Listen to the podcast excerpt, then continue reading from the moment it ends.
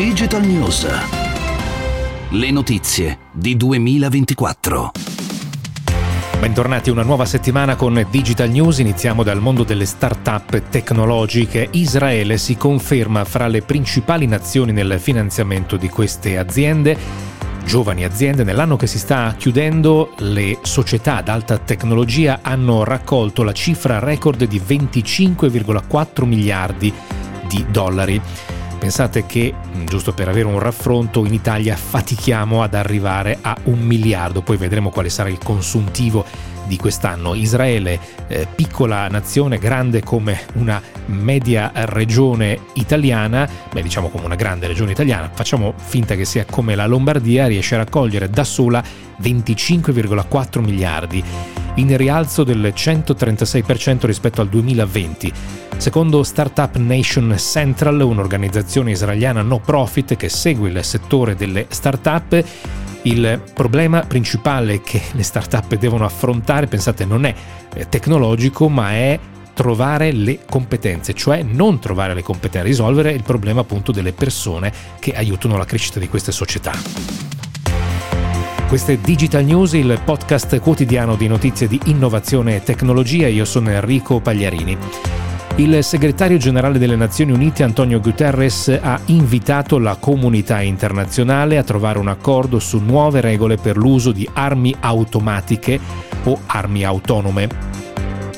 Oggi, cioè lunedì, primo giorno della settimana, si è aperta a Ginevra una 5 giorni con 20, 125 stati, quindi praticamente quasi tutte le nazioni eh, mondiali eh, per discutere di regole e restrizioni di questi armamenti che grazie a sistemi di intelligenza artificiale eh, sono oramai in grado di prendere decisioni autonome e decidere quindi anche sulla vita o la morte delle persone.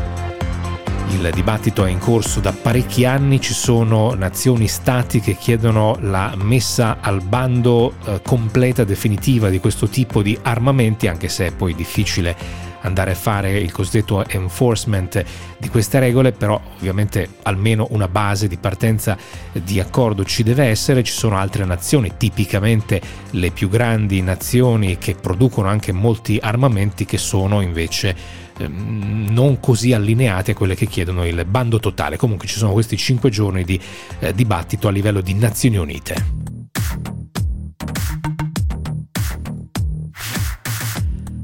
Parliamo della carenza di chip, l'ultima eh, vittima, almeno l'ultima notizia riguarda la SEAT che fa parte del gruppo Volkswagen ha incrementato i giorni di chiusura del principale impianto eh, spagnolo, quello di Barcellona. Oltre alle già fissate vacanze di Natale, eh, che chiudono lo stabilimento, ci saranno altri 5 giorni di fermo delle catene produttive proprio a causa delle mancate consegne di chip. E sempre per quanto riguarda il tema, una bella notizia arriva da Intel che investirà in Malesia poco più di 7 miliardi di dollari per costruire un nuovo impianto per l'assemblaggio di semiconduttori. La notizia è stata annunciata dalle autorità malesi.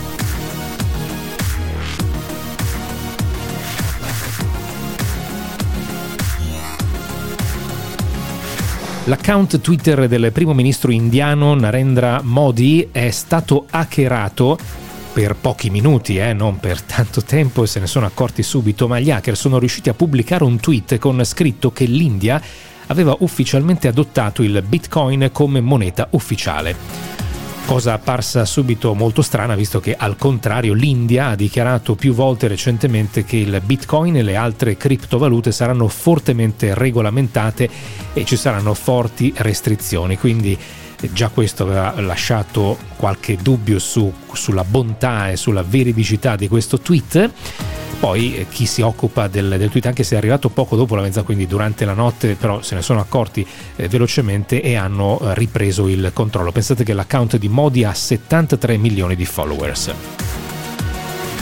È tutto per questa puntata di Digital News, la nostra prima puntata della settimana. Torniamo con una nuova domani.